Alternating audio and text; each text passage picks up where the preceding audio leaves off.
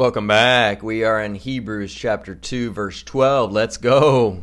Hebrews chapter 2 let chapter chapter 2 verse 12. We're going to start reading with 11 because that's actually the beginning of the sentence. It says, "For both he who sanctifies and those who are being sanctified are all one.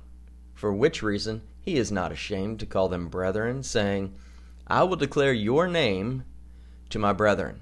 In the midst of the assembly I will sing praise to you." This is Jesus speaking. So when it says, I will declare, this is Jesus saying, I.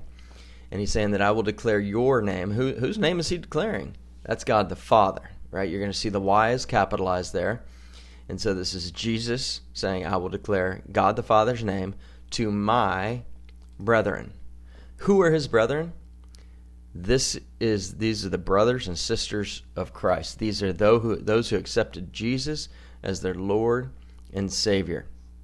This is what we would refer to as the church now in the present age, and then also the believers before Jesus, right? Because people before Jesus got to heaven the same exact way as we do today, which is believing in Jesus. Well, Jesus wasn't born yet. How do you know that? Well, if you look back through the Bible, you start at Genesis, you're going to start seeing that there is a Trinity, right? There's God the Father, God the Son, God the Holy Spirit right? We made he made a, a man, and, and and if you look at all of the everything, you're going to see that it wasn't just one person in the Godhead; it was three.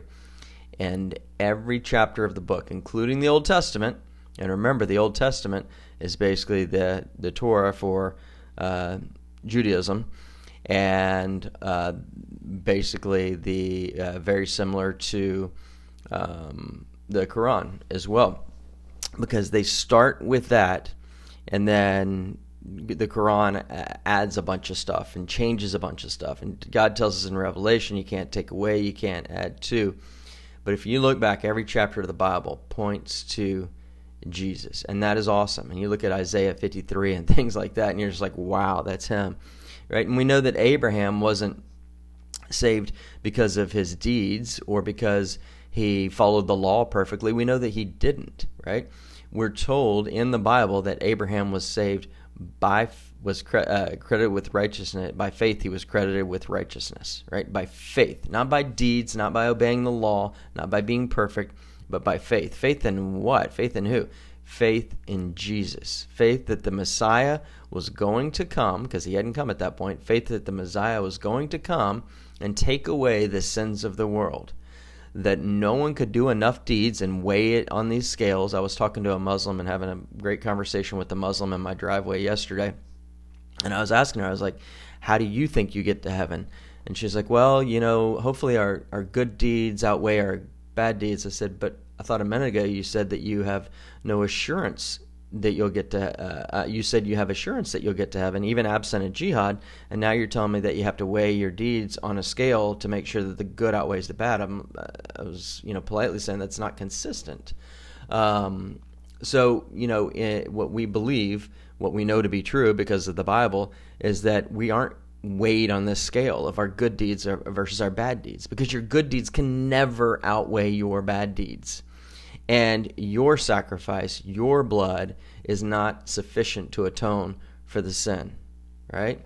Only God could do that in his perfection and his sinlessness, because he was God the creator, could come down and be killed by his own creation, that that humility, that sacrifice would be enough to atone for the sins of all mankind, past, present, and future. And all you have to do is accept that with faith declare that Jesus is Lord, your, your Lord and Savior. Ask forgiveness, repent of those sins, and you will be saved. If you confess with your mouth that Jesus is Lord and believe in your heart that God raised him from the dead, you will be saved. Most assuredly, Jesus said, if one is not born again, he cannot see the kingdom of heaven, right?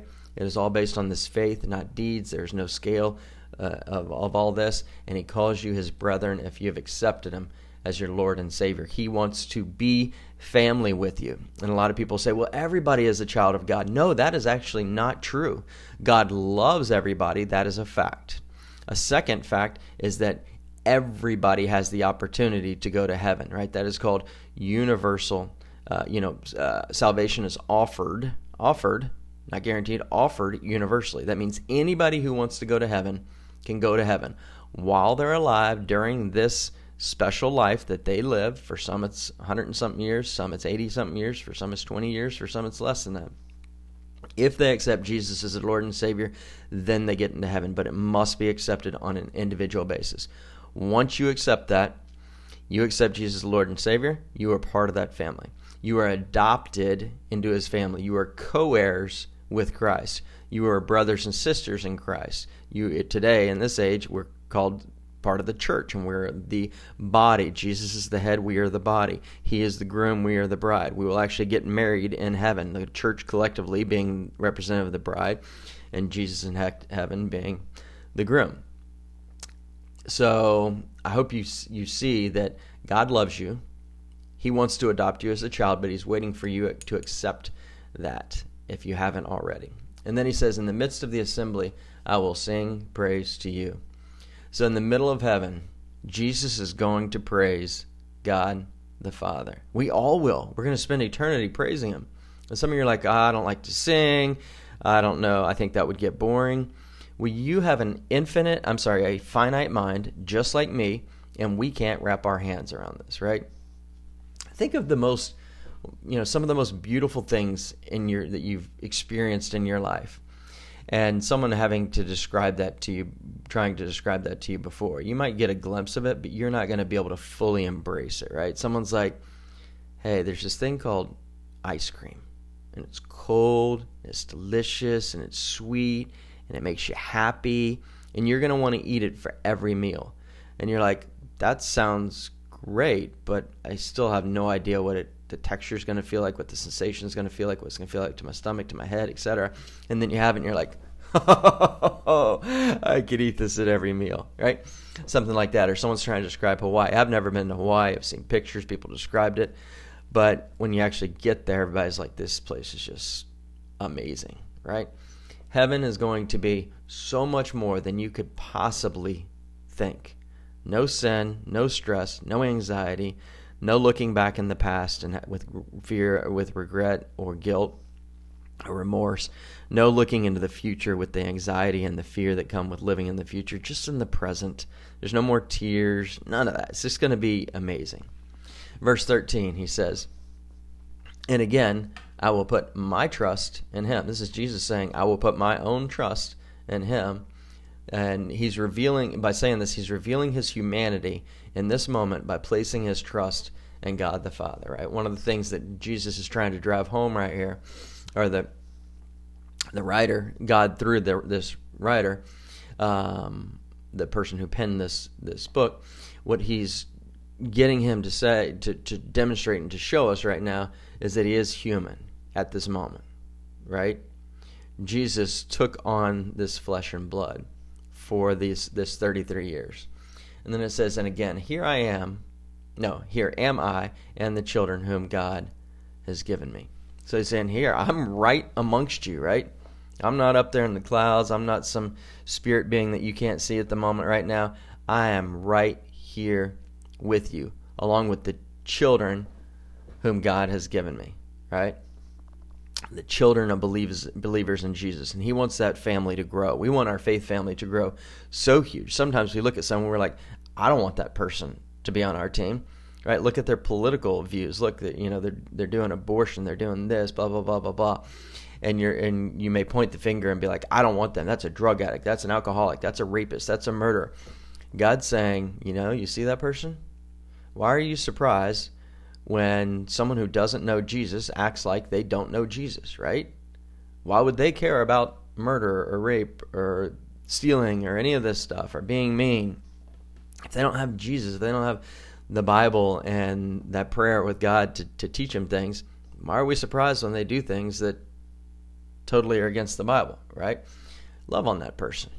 Doesn't mean you accept the sin. It means you love on the person enough to help them come to Christ so that He can work in them and through them and change their hearts and make them a productive member of society.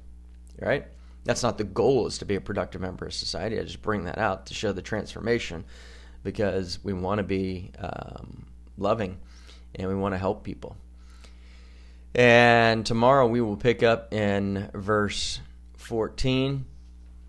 Remember that God came to earth. He created us, and yet He chose to dwell with us. And forever He wants us to be with Him.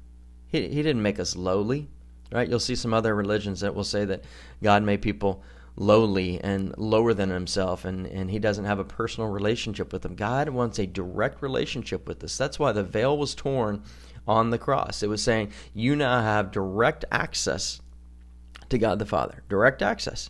You don't have to go through a high priest, right? You don't have to go through a priest of a uh, Catholic Church. You don't have to go through anyone. You have direct access to God the Father. So talk to Him. Talk to Him every day. He wants to hear from you, He wants a personal relationship with you. Lord, thank you so much for loving us, for creating us, for caring enough to come and die for us, to be for that humiliation that you, you suffered.